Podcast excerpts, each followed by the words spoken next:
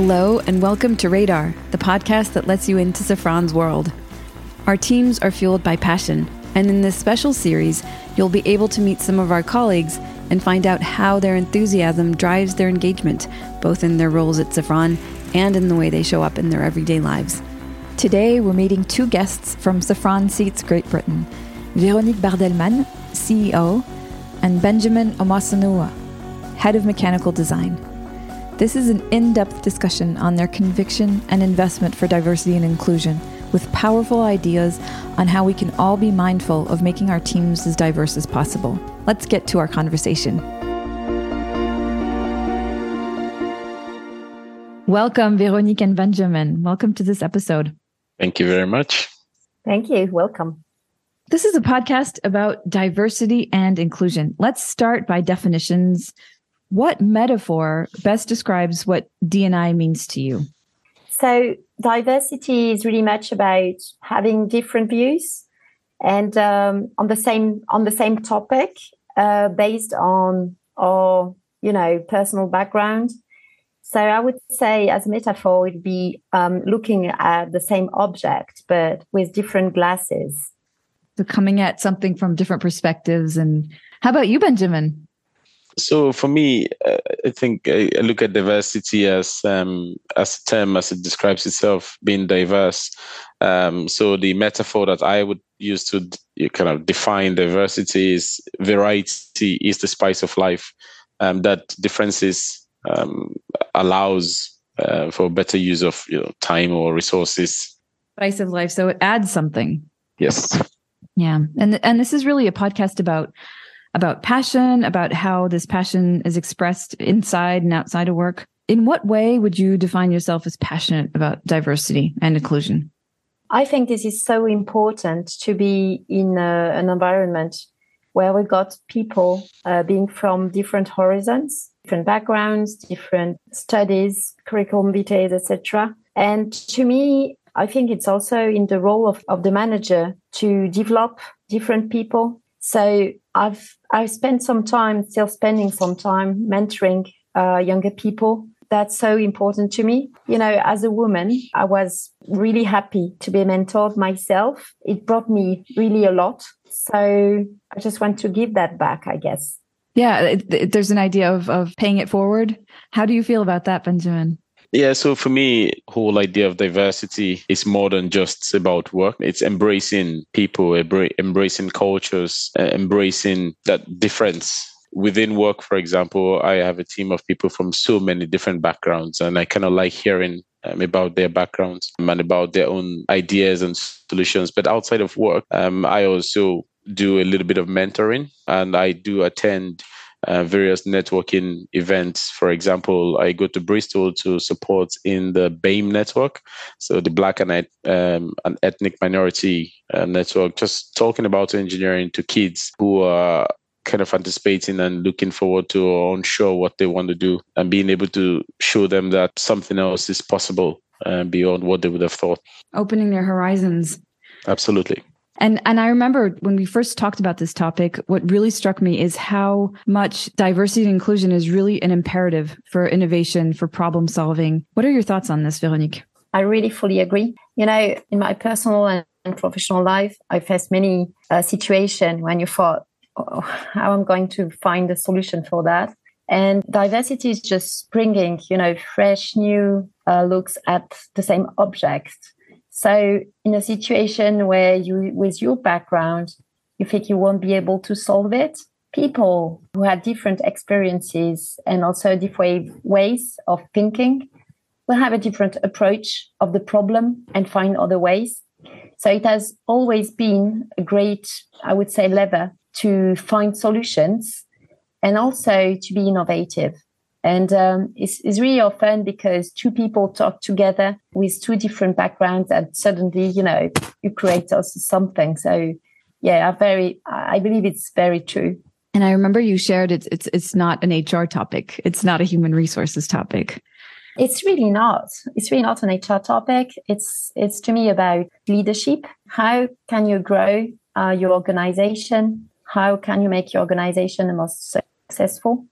And uh, diversity to me is one of the subjects. If you've got people complementing each other, then your organization is, is stronger.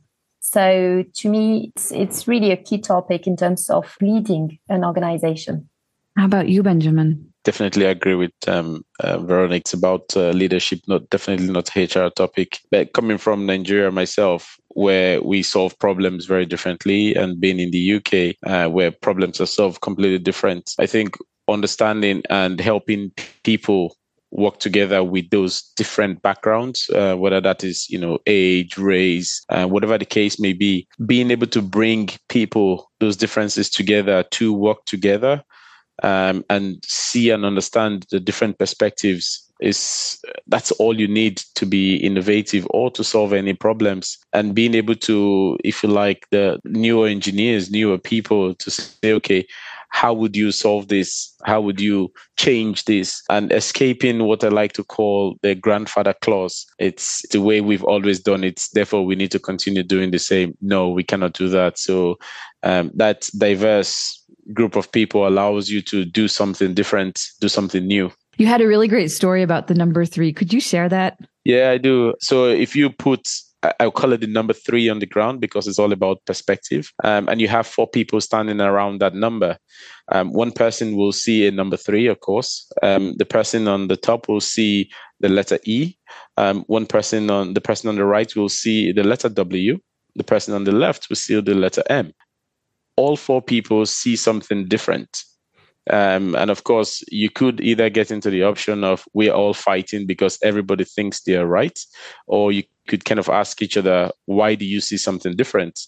Um, mm-hmm. And be in that person's perspective to understand where they're coming from. And then you can have an agreed solution or an agreed way forward. I love that story. And, and it really brings this question of how do we, because we all have biases, humans have cognitive biases. So how do we prevent ourselves from surrounding ourselves with people who only see number three? How can we get better at catching our very natural, very problematic blind spots? Well, I guess it's not always easy, right? Because it's really comfortable to be surrounded with people who understand you very quickly because they think the same. So it's very much about daring to be or accepting to be out of uh, one's comfort zone, accepting to be challenged, accepting to value ideas that you maybe would not consider on the first row that's not not easy. That's not an easy one. And i guess it is a lot about humility about thinking that you don't have the best solution but there is a best solution that may be outside.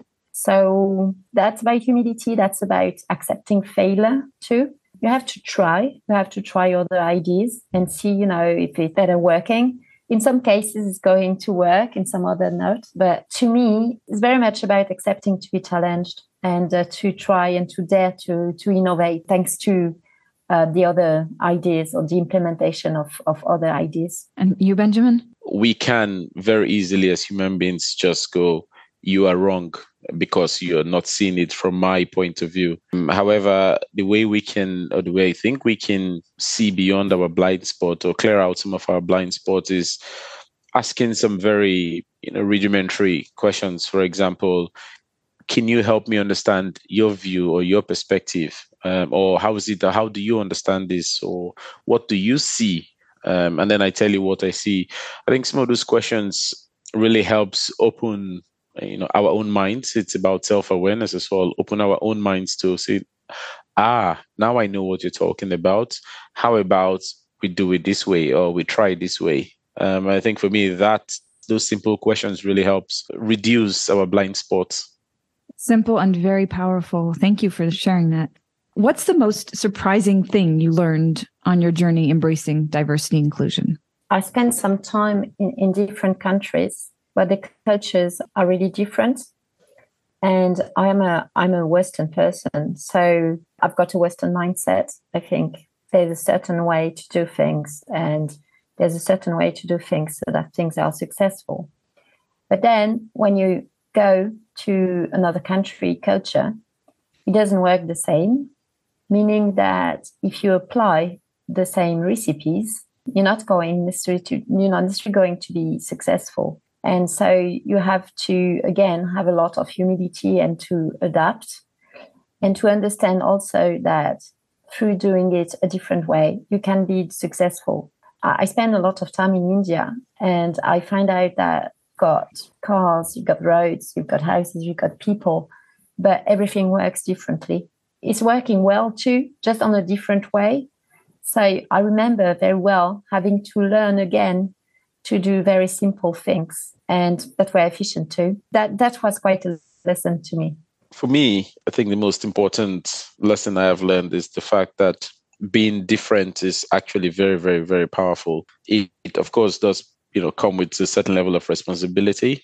Um, but it's quite powerful. As I mentioned earlier, I, I mentor the BAME talk in Bristol, but to be able to kind of stand there and talk to the kids and explain to them that this is has this has been my career journey um, and this is where I am in my career and for them to kind of see you and ask questions you feel this sense of uh, responsibility when they're asking questions and their eyes uh, kind of lighting up going oh so a career in engineering is actually possible for me too that's that feeling at that point in time it's it's one of um, utmost humility i must add.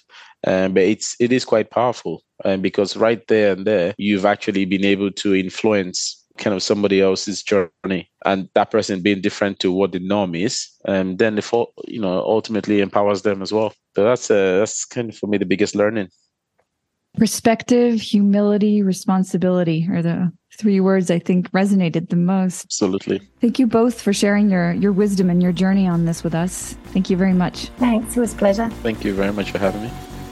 Now over to you. What passion drives you? Thank you for listening, and we look forward to sharing the next Radar episode with you.